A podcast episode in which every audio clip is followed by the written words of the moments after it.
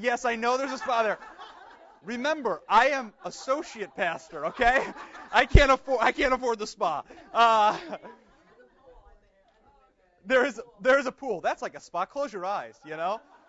Get the get the get the bellhop to put a towel on you afterwards. It's all the same thing. That's good. You should hold him to a higher standard. Okay, so sorry, Mary. I know. I know. I'm wasting your time right now. Okay. Um, last week, we talked about, what What did we talk about last week? Instead of me telling you, why don't you tell me? Oh, that's good. I hear the, oh. Uh, last week, it was um, what the ancient mothers called, I really like a thicker marker, actually. Jesus is like, I thought you said no reservations, like Anthony Bourdain.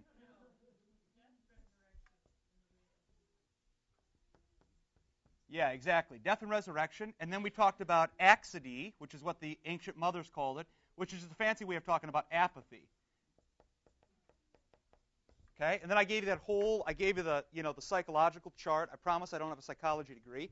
But, um, you know, lots of people don't have medical degrees, but they do a lot of medical stuff. So uh, in that psychology chart, you saw that apathy, where did it fall? Do you remember in the chart? Cheat sheet. Thank you. Yeah, on that psychology chart, apathy was kind of down in this corner. And up here was, uh, what was that called, Jen? You have your sheet there.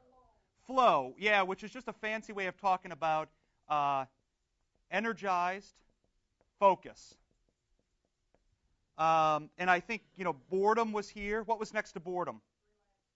Yes, that's like being at the spa at the Harrington. That's exactly right. So uh, this side said what? The challenge, is that right? No, I'm sorry.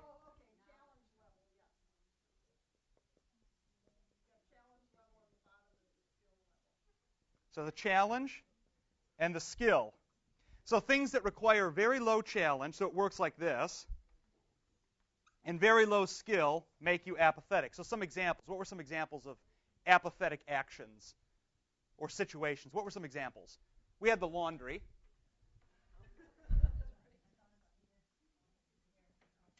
What else? You had some other things. Cleaning the bathroom, that's good. Unless you're nesting before you give birth, then cleaning the bathroom isn't apathetic. It might be kind of fun. That was the best time of my marriage, right before she gave birth. The whole house got cleaned. It's great. What else? What are you drinking back there? Wow, big old Coke in the morning. That a girl. Go on and get it. Okay. I guess so. What else? What were some other apathetic situations? That's all right. No, I was just I was just waiting for somebody to give me an apathetic situation. All it was was laundry in the bathroom? Yeah. Yeah.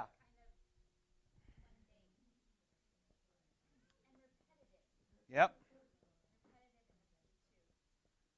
How do you spell repetitive? Repe. R E P. That's okay, R E P. You all know what I'm saying. Now, think about think about this in the church. Think about this in the church, okay? Because I actually didn't think about repetitive as, as something that might lead to apathy, but think about this in the church. What are some things in the church that could make a person apathetic? Oh, yeah, boy. Talk about hopelessness. Uh, geez, you are exactly right. Committee meetings, what else? The worst thing a church can do is have lots of committee meetings. That is like, oh, man, I don't want to, I don't even want to tell you what I think about them because then you'll call the president. But I don't like committee meetings. Uh, what else? What else in the church can lead somebody to apathy? Yes, boy, you're not. This is this is why I love this group. You never say what I think you're going to say. Actually, there's this great book that just came out called Why Men Don't Go to Church. What would be the reason you think they give why men don't go to church? Exactly right. Exactly right. They don't have a task to do. They, they, and they said this is a generalization, but as you know, with every generalization, there is some truth. They said women are attracted to the church because of the relationships they can build. I don't mean I, I mean I don't mean that negatively. I mean they can actually build community. Men are attracted to the church when they've got something to do. You know why the building has been so successful next door? Well, yeah, I mean, nothing against women. I'm not saying anything negative about women. But guys have been there day in and day out doing work, and they feel now like they belong. So the way a woman feels, generalization, like they belong is by creating a relationship like this. The way men feel like they belong is by swinging a sledgehammer. And, and, and then six months later saying, that wall was there and I knocked it down, and somebody asked me to do it. Yeah. Exactly right. And that's the thing. You all form relationships, and then you do stuff together. They do stuff together, and then form relationships. So it's sort of it's a little it's a little upside down. But um, yeah. So the so the worst thing you know the worst thing you can do, and we've said this to the men's groups. You know, when they say, make this announcement because we're going to have special eggnog and football. Make this announcement. We want fifty guys out there. fifty guys aren't going to come to that. You got to actually go up and ask a guy, come play football or come work and get something done. So the worst thing we can do to guys is sort of make a general announcement and expect they're going to show up and sort of grunt and drink eggnog and all that kind of stuff. It ain't going to happen. But when you go, when you, we've made phone calls to guys and said, come swing a sledgehammer, and thirty guys will show up. They've got something to do. So interesting. They feel ignored. Good. That might be a uniquely feminine answer, uh, but keep going. Why else? What else makes you feel apathetic, as far as the church is concerned? Yeah. Um, I, I know what you're going to say. Yes, exactly. That's what I had hoped you'd say to start, because the liturgy is very much routine. And um, what do people often say about churches where they think, well, let me say this first, and then you can give me the answer. The first thing is, the reason churches go bad is when the liturgy isn't done well. So the liturgy is not, there's nothing in the church that's sort of hocus-pocus, like if you just do it, it'll work out. So even the liturgy, sometimes people say, and these are, these are very solid Lutherans, say, just do the liturgy and you'll make disciples. Well, doing the liturgy isn't enough. You have to do the liturgy, and you have to do the liturgy well. So what would lead people in the liturgy to feel apathetic? What about it? Not done well. What else? The roteness of it? Yeah, and they don't feel like, what don't, what don't they feel like actually occurs in the liturgy? New, or some, say that again? Or some connection. You feel disconnected. Yeah, you feel disconnected. And how does being disconnected happen in the liturgy? One, you feel like, you know, although I can't listen to the readings, they don't apply to me. The worst thing you can say is, that sermon didn't speak to me, right? Oh, I'm glad he was talking about Bob, because Bob is, he's a damn sinner, but me, I'm actually okay this week. What else? Especially with hymns, what happens with hymns? You sing eighteen stanzas, as slow as possible. I'm serious. There's a rule at Saint John, you don't sing more than four stanzas for the hymn of the day. Now, and now, some of you lifelong Lutherans will say, oh, come on, we should sing all seven. Or as musician, musicians say, and I love Mueller, and he actually makes a point, but as musicians say across the board, the hymns tell a story. You got to tell the story. That may be true, but if you're walking in for the first time and you sing, you know, uh, one year we sang like eleven stanzas to a hymn. You know who picked it? The vicar at that year. Uh, we sang like a, ten or eleven stanzas to a hymn, and people by the end are exhausted. They can't listen anymore. And because they can't listen, yeah, and they can't sing, and they can't listen anymore, and so they feel disconnected. They miss the message of the hymn. Exactly right. So why do you think that? Now think about Taizé and Gregorian chant and some of those responsive psalms that Jonathan's very good at composing. Why do those work? One, they're shorter. But two, what do you have? It's repetitive, but it's short phrases that embrace you. They're poetic. They're beautiful. They draw you in. And if you get lost in it, it's okay because you heard it once and you got it. Whereas a hymn, you really have to sing all six stanzas to figure out what it's trying to say. Really? I mean, and believe me, I, I'm a big advocate for let's sing hymns. I am, but but there comes a point where people just can't keep up. So we've got to be cognizant of that. And I would I would propose to you, if you look back at the history of the church, the last twenty or thirty years, you know why contemporary worship has boomed? It's not because people like drums and people like guitars, or especially kids. The reason it boomed was the liturgy was so poorly done, that was the only other alternative. Do the liturgy or do nothing. And instead of doing nothing, what do they do? They did something drastically different. And if you think about it, contemporary worship does draw people in because it gives everybody some amount of participation, which isn't always felt in the traditional liturgy, but it needs to be. What else? Okay, now, we're going to get to the text, I promise, and we'll also get to Colossians because there's something in there. I want to ask you one more thing. What in your life leads you to be apathetic? And I know not all of you are, maybe none of you are, but, but we all have moments. What in your life leads you to be apathetic? One, one way of thinking about it is, I don't have anything, so you sort of despair of your life. If you're, you see a lot of apathy when homeless people walk in the doors. Because what do they feel like? Oftentimes, if it's after the first or second day of the month, they walk in knowing they're not going to get anything because it's all gone. And so they kind of say, well, what's the point? But how else do homeless people feel? Yeah, homeless. Oh, hopeless. Yeah, okay. Like nothing can ever change. What's the future? Which is which is apathy on steroids. Nothing can ever change. Um, but is it just, why do all of you, and none of you are, you know, poor in the sense that homeless people are, what leads you to be apathetic? The same idea, nothing will change, but what, did, what is it in your life that leads you to think that way? Say that again? Past experience, good. What else? Good? Good? Keep going. Good. Lack of change. Okay, I'm not good enough and I didn't do the right thing or whatever. Good. Yes, sometimes regret can be very powerful because what happens, your regrets eventually consume you. All you can think about is what you didn't do or what you should have done. Or what you did. Or what you, yeah, exactly. And sometimes people need a little more regret, right?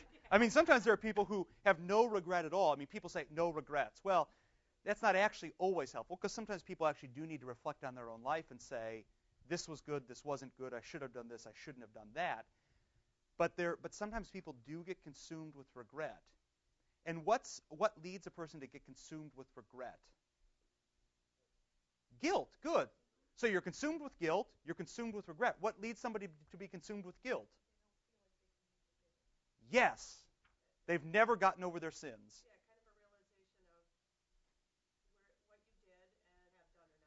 Exactly right. And here's, you actually put it very nicely if you don't have any faith. There are lots of people with faith who struggle with the same thing, who say things like, you ever heard somebody say, I know the Lord's forgiven me, but I just can't forgive myself. Yes. Mm-hmm. Guess what that is? I mean, that's that's idolatry. Your sin or your own self has become some stumbling block to receiving full blessed forgiveness. Yeah. I think I feel that when I start thinking I'm in control. Yeah. Good. Anything else? What's interesting is all your answers have reflected, have sort of um, presumed that apathy comes from not having something. You lack hope. You lack power. You lack control. You lack maybe forgiveness. You lack, uh, you lack a lack of regret. You lack faith. Good. I wonder, however, if apathy can come from having too much. Seen it all. So look at look at your article here. This is this actually came out just this week, December tenth, which was my watch is it's today. It didn't come out today. I got an email about two days ago, but uh, like every other magazine, they put a day ahead of time. It's like planes when they say, it'll take seven hours to fly from O'Hare to Boston. You're like, seven hours? Well, then they're never late, right? Yeah, exactly. If you put a date on it December tenth, guess what? It always comes out on time. So, um, can't get no satisfaction. Now, I'm not going to read the whole thing to you. I want to read you two paragraphs, or actually three paragraphs, um, and then just think about this. So we've talked about we don't have certain things, and that leads us to be apathetic. But I wonder if we have too much stuff. You've seen it all, maybe. You had it all. And that leads you to be apathetic. And here's the key, and this is what it'll say. Oftentimes when you have too much, you can never be satisfied. Do you know people like this who they always want the next best thing? I got to have that new car. And it's not always goods. I got to have that, you know, that relationship. I got to have this. I got to have this. I got to have this. They're like little kids, and they can never be fully satisfied. So listen to this article. Carolyn Ahrens. I've never met a potato chip I didn't like. Actually, I've never met a potato chip that didn't call my name from behind the pantry door until I was forced to eat it and every one of its salty companions. Okay? Forced. Yeah, exactly. Well, but here's the, here's the funny thing. We all chuckle. But that's the way the world is. So when I heard the phrase carbohydrate addiction, I knew nutritionists were onto something. It turns out there are foods that can actually increase your hunger when you consume them, creating an escalating, recurring need for the very substances that intensify the problem. You ever had this experience? Where you, I mean, people say this about like drinking Diet Coke. Because there's no sugar, you drink it, and what do you do? You want more of it, or you want more of something with sugar. So there is some, there's some pattern here. The reality of carb addiction is, a, is accepted more widely in popular culture than in scientific communities.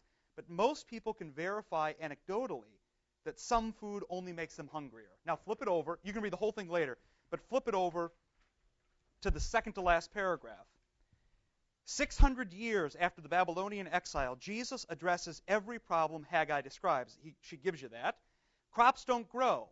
Jesus says, Christ is the vine and we are the branches. Food and drink don't satisfy. Jesus is the bread of life and living water. Clothes don't warm, says Haggai. The Messiah alone can cover our sins. Wages disappear. Jesus says, store up your treasures in heaven. The desire for fullness. Now think about these things she uses. Fullness, wellness, wholeness, productivity. That's the opposite of apathy. Security and satisfaction. Turns out to be a desire for Jesus. All substitutes, even salty, crunchy, intensify the hunger. Isn't that interesting? I mean, this is a brilliant article. We're going to run it for Christmas Eve. But you got, I mean, read the whole thing. But the point is, part of our struggle, part of our path to apathy, I think, and this is true for me too, is you actually have more than you need. It's not actually a lack of something. It's, it's too much of something. Whatever that something may be, too much time, too much energy, you know, too many worldly goods, too many friends, too much money. So now think about that. How would that, does that change your sense of apathy at all? Or maybe how you get out of it? Yeah.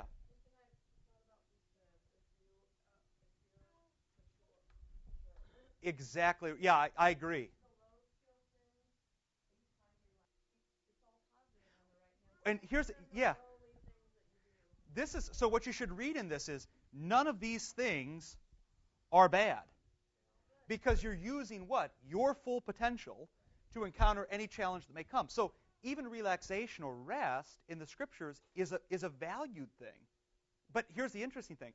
Think about Jesus' own life. When Jesus says, I need a break, what does he do? He goes off into the mountains or off into the hills, and what does he do? He prays. Now, how many of you would think prayer is relaxation? You might. It is meditation, but oftentimes if you ask somebody, why don't you pray, they say, oh, it takes, it's too much time, too much work. It really is. You ask a young, young mom, how many prayers do you say a day? Ugh, I'm lucky if I remember to say the one at breakfast. You know, come Lord Jesus, be our guest. So part of the thing is, and Kirby's exactly right, it's, it might be more, uh, it's not so much looking at the challenges and saying, okay, how can I encounter the challenges? It's looking at your own life and saying, what has Christ gifted me with? Because if he's gifted you with certain things, even the least challenging things actually just become relaxation, which in the Gospels is a virtue. They have time away. And some of those things are prayer, meditation, going to the Eucharist. Um, so it's interesting that Jesus, to get relaxation, prays. I don't know if I would do that. If I need relaxation, I go to a different massage envy than I went to last time so I can get the thirty-nine dollars discount. I don't necessarily lie. I don't lie. I just walk in and they say, is this your first time? And I say, yes, at this one, this is my first time. Probably fair. Okay, that makes sense? We have an upside-down view of all these things, you and me both, of what it means to have energized focus and what it means to have relaxation.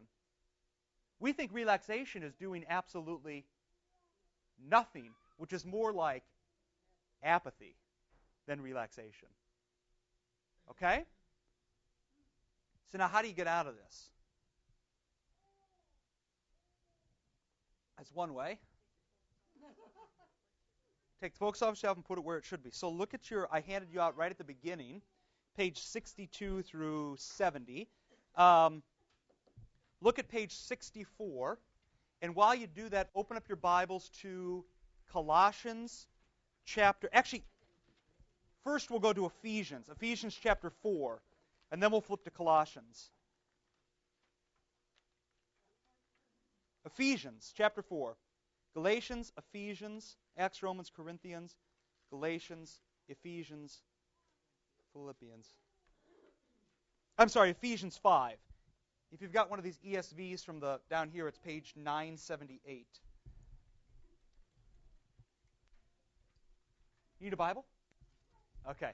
Got it all up here. Concordia High School. Crusaders. Crusaders? Is that who they are? Oh, who are, who's Concordia? Cadets. The Cadets. That's right. Junior R O T C. That's good.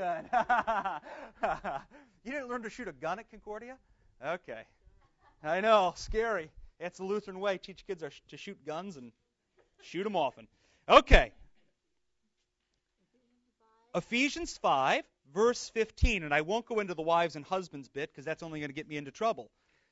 It's like the one week where I preached on a, te- a parable from Jesus, and I said this is the most difficult passage in all of Scripture. What I forgot was the epistle for that day was women should keep their heads covered and their mouths shut, and someone said, that's not the most difficult passage in Scripture. The epistle reading is. So we won't get into this. But verse fifteen...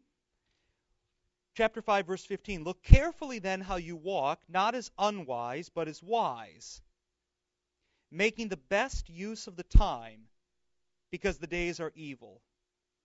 Therefore do not be foolish, but understand the will of, uh, understand what the will of the Lord is. And do not get drunk with wine, for that is debauchery, but be filled with the Spirit, addressing one another in psalms and hymns and spiritual songs, singing and making melody to the Lord with all your heart, giving thanks always and for everything to God the Father in the name of our Lord Jesus Christ, submitting to one another out of reverence for Christ. Now, the most important verse there is verse sixteen. So, verse fifteen, look carefully then how you walk, not as unwise, but as wise. So, what does it mean to be wise? Verse sixteen, making the best use of the time because the days are evil. Now, in the Greek, it actually says not make the best use of time, but redeem the time.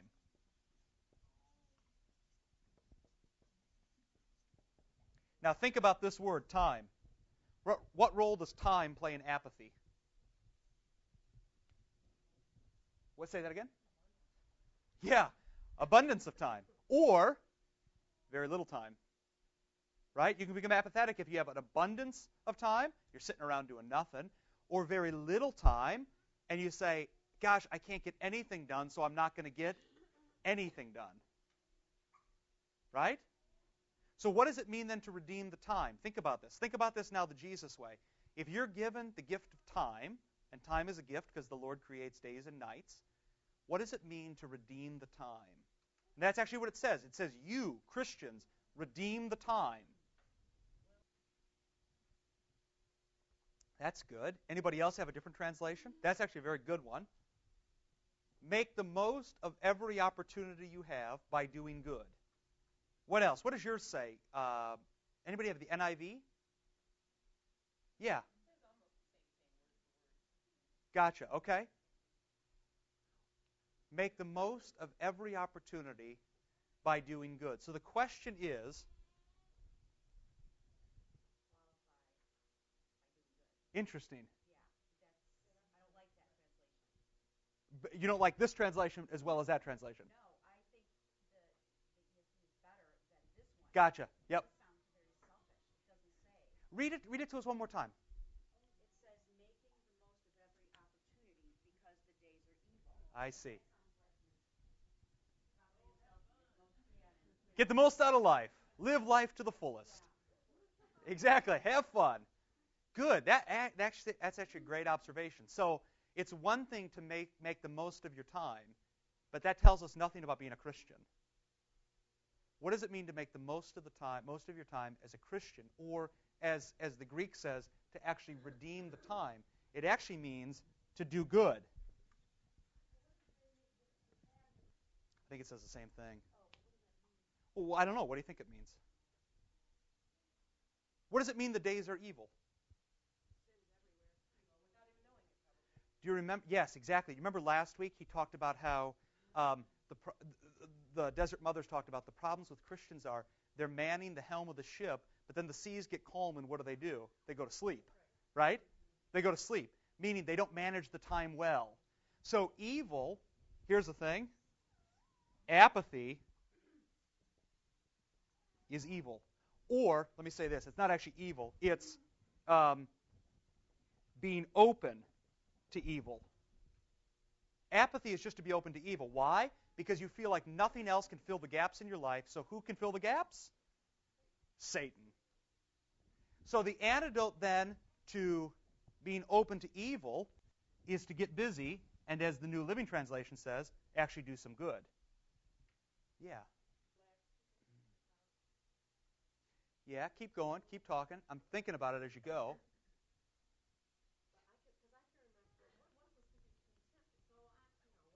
Good. So um, a couple things. Contentment doesn't mean happy, because happy is not primarily, now take this the right way, it's not primarily a Christian virtue. It comes from certain things. You can be happy about certain things, but the goal of the Christian life is not always to be happy. It's to have joy, which is very different than happiness. But I think, would you say um, people who are apathetic, are they ever content? No. So contentment is not here. It's probably not in boredom, because boredom, you're always looking for something to do, so you're not content. Contentment could be here, um, but I don't think you would say that you and John relaxed in your contentment. John still went to work every day, as did you. In fact, you probably worked harder than you would have liked, but you were content. Well, where's the verse? There's a verse that says contentment. Somebody look it up in the back. Yeah.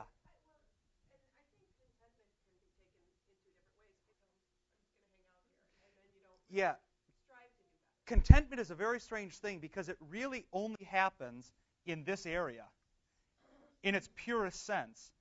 You have energized focus for a task, but you are happy and joyful over what you have and not striving for more. So, for instance, the woman in the thing I gave you who says the potato chips call out for me from behind the cupboard, is she content?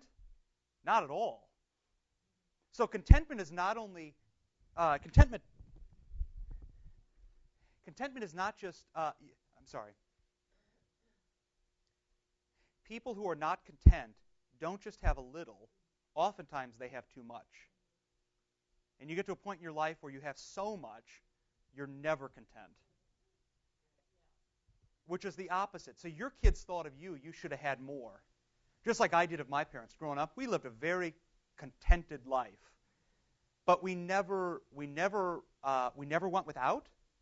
The, the essentials, but we never had too much. I can still remember I was about eight or nine. You know what a batting cage is. I've told you this story. You know, you go to a batting cage, they, yeah. Well, I remember for Christmas what I got was like thirty batting cage tokens, which was like thirty bucks at the time. It was a dollar to put it in.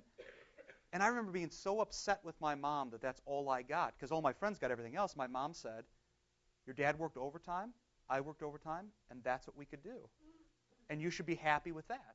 And that was where I sort of, real. I can still remember very vividly where I was sitting, what she said, and that is the mark of contentment.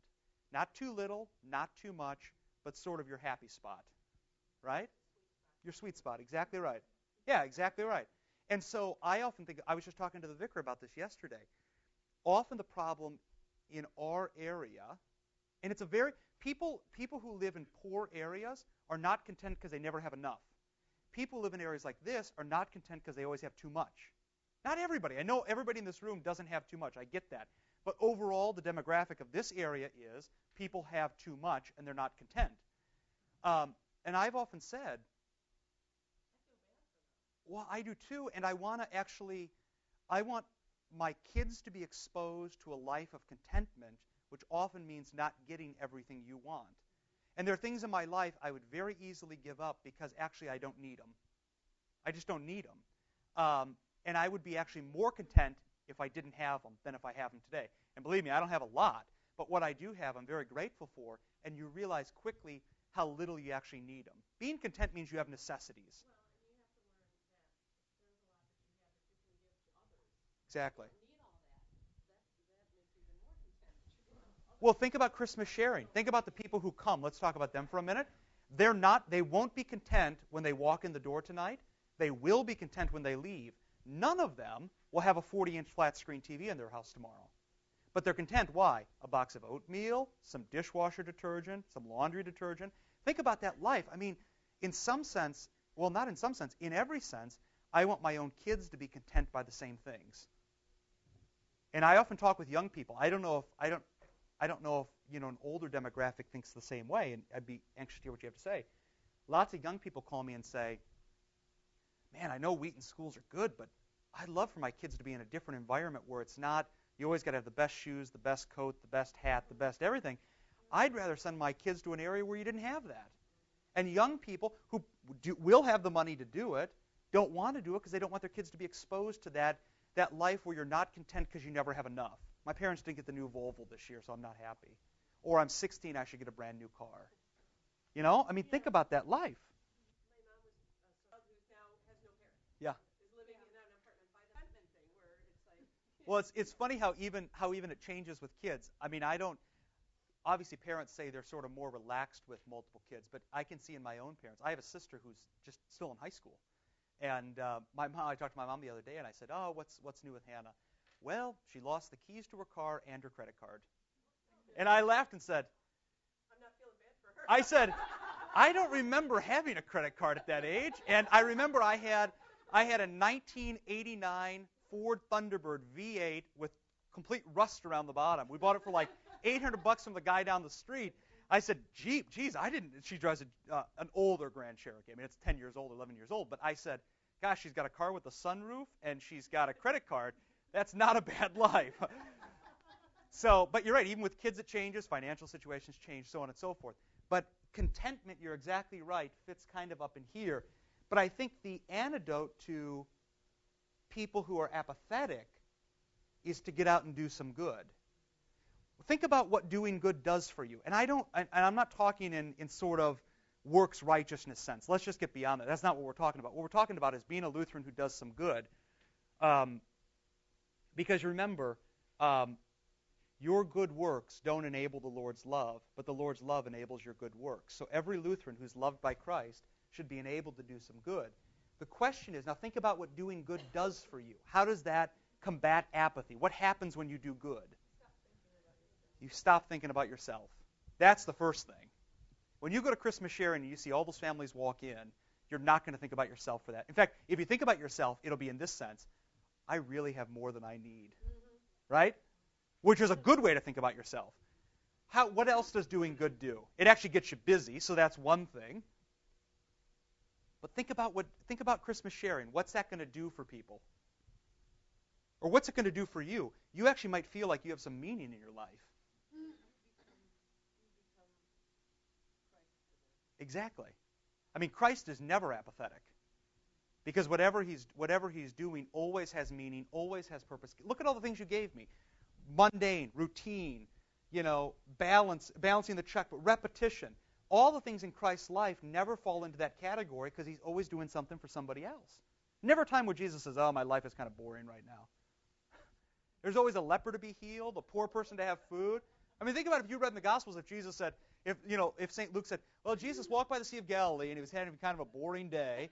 Uh, he decided to just, yeah, he was doing laundry in the sea and he got he got mad because he had to load the dishwasher and, uh, you know, then Jesus, then he said, oh, things are kind of mundane. I guess I'll go heal somebody. No, it's like, it's as Saint Mark says, you know, um, in, Sa- in, the, in the Greek, in Saint Mark, it says, you know, let's go. That's what Jesus says to the disciples. So there's always something to be doing. And if you say in your life, I'm of no value, I can do no good, I've got nothing to give, you haven't fully comprehended what it means to be a Christian. It doesn't mean you're not a Christian. It means you haven't fully comprehended the fullness of what it means. And I would then point you back to this woman's article. The answer to that is being in contact with Jesus.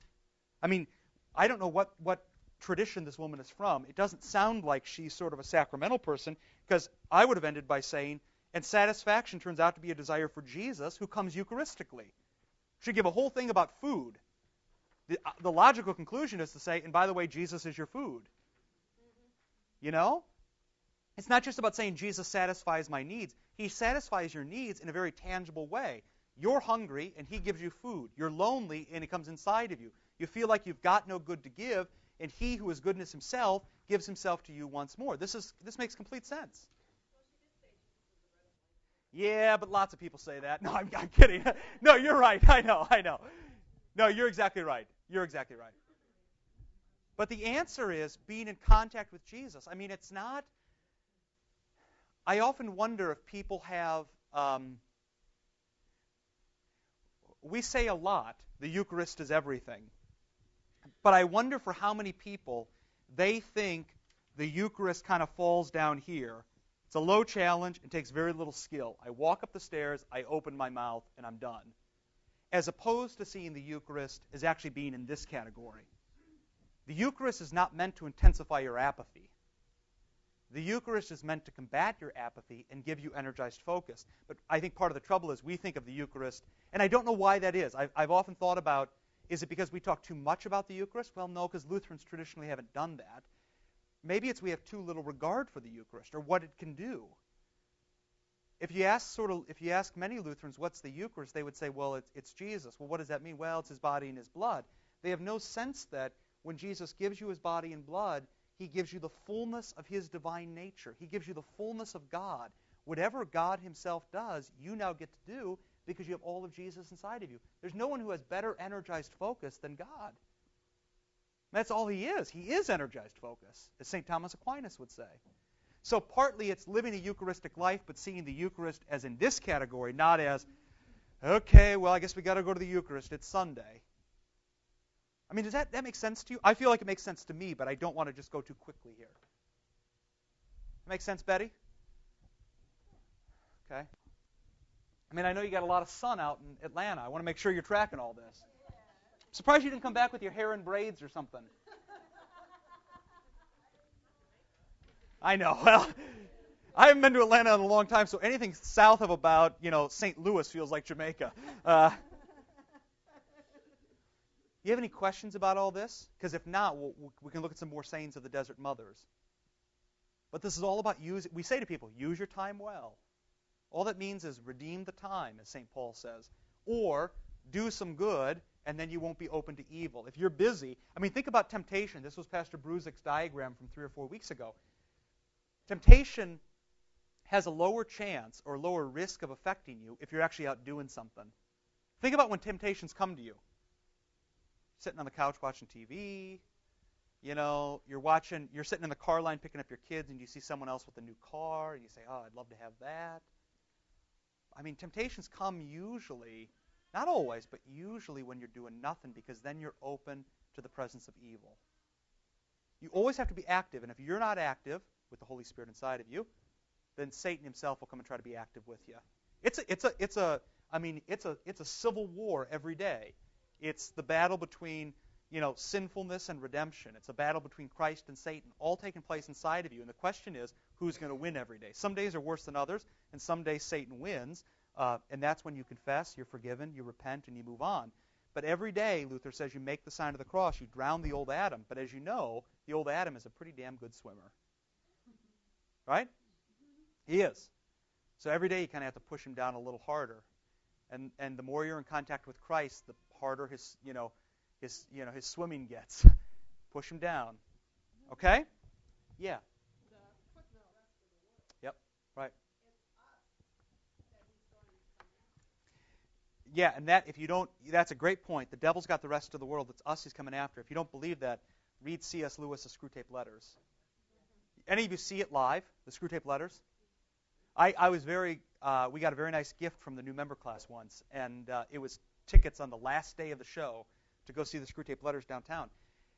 Uh, you know, and I, I'm not I'm not a C S Lewis fan like some people are. I mean, C S Lewis is a great figure, but I don't I just don't get into it as much as others.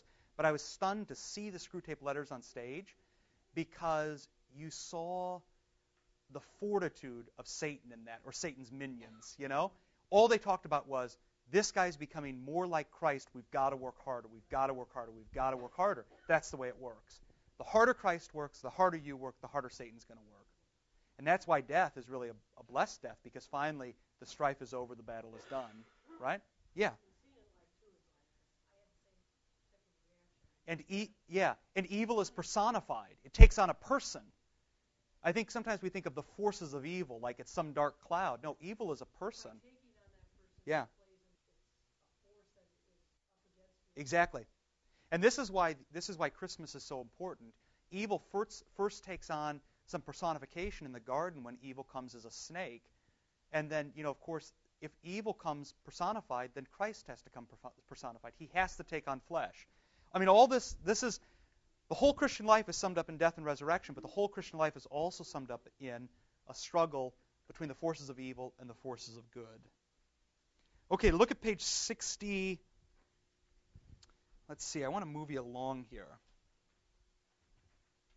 Look at page sixty-six. This is very interesting. I found this actually humorous, because I've thought this a lot of times, and I've never actually said it because I thought, oh, I'll take some heat for that. But now this Desert Mother says it, so I can blame it on her. Look at sixty-six, uh, quote number four there. The same Amma Theodora said, quote, a devout person happened to be insulted by someone and replied, I could say as much to you, but the commandment of God keeps my mouth shut. Again, she said this. A Christian discussing the body with a Manichaean said, give the body discipline, and you will see that the body is for the one who made it. Okay? Give the body discipline, and you will see that the body is for the one who made it. But I'm struck by the first comment, which is, someone someone insulted her, and she said, I could say as much to you, but the commandment of God keeps my mouth shut. Except she didn't really shut her mouth. Yeah, she didn't. Okay, so they're not perfect. All right. But at least she didn't say the same. Yeah, she didn't really shut her mouth. But have you ever had that feeling where someone has insulted you, or even Satan has tempted you, and you've kind of said, you know, you're ready to sort of go back at someone? And I think it's especially true of people who have stuck with the church, and they have friends who have left, and friends have said, I can't believe you're doing that. Or as one person said, if you're at Saint John, you're leading people to slaughter. Exact, exact words. Now, the natural reaction is to what? Fight back. Fight back. What does Christ say? Don't return evil for evil. Turn the other cheek. If a person asks for your, you know, for your sandals, give them your coat too. If you do this, do this. So part of part of practicing this virtue of redeeming the time, you have to be thinking about everything I think, do, or say um, needs to be brought under the heading of redemption. So when someone comes after you, or your kids come after you, um, I mean, even this morning, Emma's set on she's going to go into our room, our bedroom, and watch T V all morning. I said, no, sit with the family. No, I'm going to watch T V. She said, I'm not talking to you. And she walked in her bedroom. And what I wanted to do was go in and say, you know, don't talk to me that way. Partly it's though, you know, she's a kid, and partly, you know, there's a time where you just keep your mouth shut and let things sort themselves out. What's that? Yeah, exactly. We do that with our kids, we do it with our spouses, but we, we have trouble doing that with the church and with the world. We just don't, we're not too keen on letting things slide, or we let everything slide. There are two mistakes. So it's sort of balancing, you know, how often you go back at people. It's not always best. Don't pick a fight. Um, but I found that I found that interesting. And that all plays into being open to evil, right? What's she doing over there? Oh, okay. That's all right. Yeah. I'm not your friend anymore. Yeah. And so we always try to come back like that to an adult, too. It's, yeah, it's amazing how kids will say, Emma will often say, you're not my daddy anymore. And I'll say, okay, you may not want to be my daughter, but I'm your daddy. It's, which is basically like, you may not love me, but I love you. Now think about, though, when you say that to an adult, when someone says, I can't, st- I'm not going to talk to you, you say, I still love you. How they, how do they react to that? This is why Jesus says, you know, return evil with love. Because love, I mean, it, oh, it throws them into a tizzy. They have no idea what to do. Yes, Mary. It, it's it's interesting how in the world, I mean, I, yeah. I you, you have those experiences. You're out at Target, and the guy at the register is kind of, you know, jerking you around, and you just say, hey, thanks very much. Or, that, you know, where can I find this? I don't know where you can find this. Okay, thank you very much. But in the church, what happens? Somebody jerks you around, and you try to jerk them back, right? So, yeah, it's, well, one, it's not the way of Jesus, and two, uh, think of think of adults like children. Yes, they are. They're just big kids. Yeah, exactly. Exactly. That's exactly right. Because here's the thing. If you get irritated, that person still has control. They still have control. And if they have control, that means you're out of control, and guess where you've probably landed? You're moving on the path there. You may not be there yet, but you're moving on the path because look at all the things you gave me. Mundane, routine, faith, powerless, hopeless, out of control, forgiveless, you know, not able to forgive yourself, lack of a lack of a lack of regret. All those things um, mean that something else or someone else has control. So I would propose to you, if you let someone else have control, meaning you get irritated, you're on your way to apathy, and that's not where we want to go. Look at page sixty-nine. This is just a funny one. Number nine. And then I'll give you one sort of serious one, and that'll wrap us up. Number nine. An ascetic suffered bodily irritation and was infested with a vermin. Isn't that great? You're like, oh, I wonder what it was. Now, originally, this ascetic had been rich. So the demon said, now, and here's the thing, the demon said, already, they have a sense of the demonic as being personified that I think you and I have lost. Okay? I was at a house about two years ago where I did a, I did an exorcism of the house because the mirror was talking. Guess what? That family believes evil is real. You and I don't always believe that because we don't see it or hear it. Okay? So the demon said, how can you bear to live like this, covered with vermin? But this ascetic, because of the greatness of soul, was victorious over them. Yeah. You're like, what do they do, call an exterminator? I don't know what they did. But somehow, she succeeded. Now look at the next page, number ten.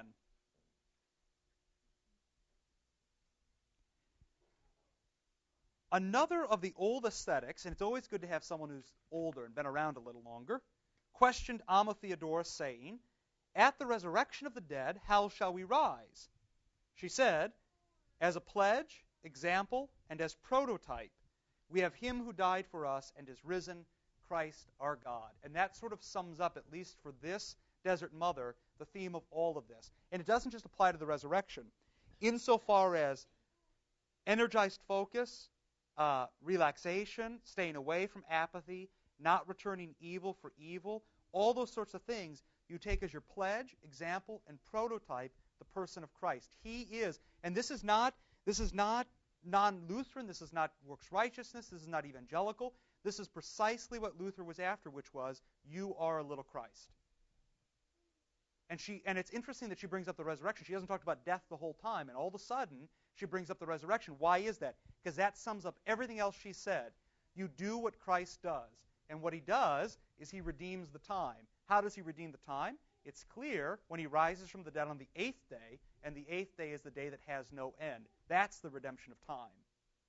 Every day is the day of the resurrection. You wake up every morning and say, today is resurrection. Today is a fresh start.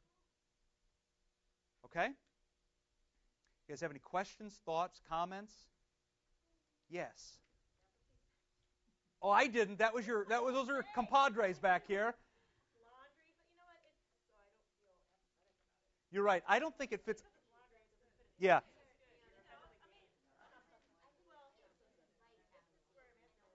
Yeah. The point. I think the point is, and you actually bring up a good point. There's not a list of apathetic things. For some people, doing laundry is great fun. For some people, it's apathetic, leads to apathy. Some people actually like it, though. I mean, some people, so there, but there are other things for you that would lead you to be apathetic that maybe aren't on that list. Y'all okay? All right. We don't meet next week. Actually, we don't meet again until after Christmas. Um, we will send you, we'll send you a note. We may go, and I'm not sure yet, we may go a little different direction, but talking more about women and women in the Bible and women in the church and things like that. Um, so it'll be a similar topic, maybe not the same book. But uh, enjoy your Christmas. Keep coming to church. Remember, I just want to I want to say this, and you can tell all your friends, uh, on Christmas Eve, a new schedule. We only have three services, not four. Only three, not four. The reason that happened was um, we have a four o'clock. I'll just write these down so you keep track of this. We have a four. I'll, I'll tell you in just a second. I'll tell you. Um, let me tell you why we did it first. We used to have four, five thirty, seven, and ten. four and five thirty were always evening prayer. seven and ten were both Eucharists. ten o'clock, of course, is incense, so you probably don't want to come to ten. Okay? Um, but at five thirty, it was always um, the Quempus Carol. And looking back at our records, probably out of, let's say, two hundred fifty people that came, probably two hundred of those were parents of kids in the school, many of whom weren't Lutheran to begin with. So they came here for that service singing. And it was sort of required that you brought your kid and you dropped them off and you stayed. So we, we didn't want to have a service with only, let's say, thirty people. What we've done is um, we've gone four, seven, and ten. seven and ten are both the Eucharist. Um, and these are sort of, if you want sort of uh, the most solemn services of the year, these would be two of them. If the solemn, I mean reverential, you know, candlelight, full blast Eucharist, all that stuff. Four o'clock is actually a little bit of an experiment this year. We want to have a service, especially next door, where people can say, I've got a friend that doesn't go to church at all. I'm not going to bring him to the Eucharist because, one, it's late, and two, they can't come to the altar and they're going to be offended. But some service that'll draw people in. So singing some of the good Christmas stuff, but also not a hymn sing. People don't just want to come to a hymn sing. Some readings, but not long readings. People can't listen to fifteen verses seven times. So this will have the structure of a Taizé service, just longer. At Taizé, we read three readings. It's all candlelight. It'll be like that, but maybe seven readings. And instead of all Taizé stuff, it'll be two Taizé things and then probably four or five Christmas pieces. There will be a sermon. Yeah, there will be a sermon. That'll be the eighth reading. But the readings will be, say, two or three verses. So instead of reading, like this morning I read nine verses from Isaiah, you'll read just the part, for us a child is born to us, a son is given. And it'll really trace salvation history. It's modeled after what King's College does for um, lessons and carols on Christmas Eve, King College in Cambridge. So we've we've used a model that's worked now for a couple hundred years. But it'll have a very, it'll, hopefully it'll feel warm and embracing, and this will in some sense be a practice run for next door so we can work the kinks out. Okay? So four, seven, and ten, tell your friends uh, not to show up at five thirty because there won't be anything going on. We'll be here. They can come early, but there won't be a... Okay? Let's pray, and we'll be on our way. Lord, remember us in your kingdom and teach us to pray. Our Father, who art in heaven, hallowed be thy name. Thy kingdom come, thy will be done, on earth as it is in heaven. Give us this day our daily bread, and forgive us our trespasses, as we forgive those who trespass against us. And lead us not into temptation, but deliver us from evil. For thine is the kingdom, and the power, and the glory, forever and ever. Amen. Okay, have a great Christmas.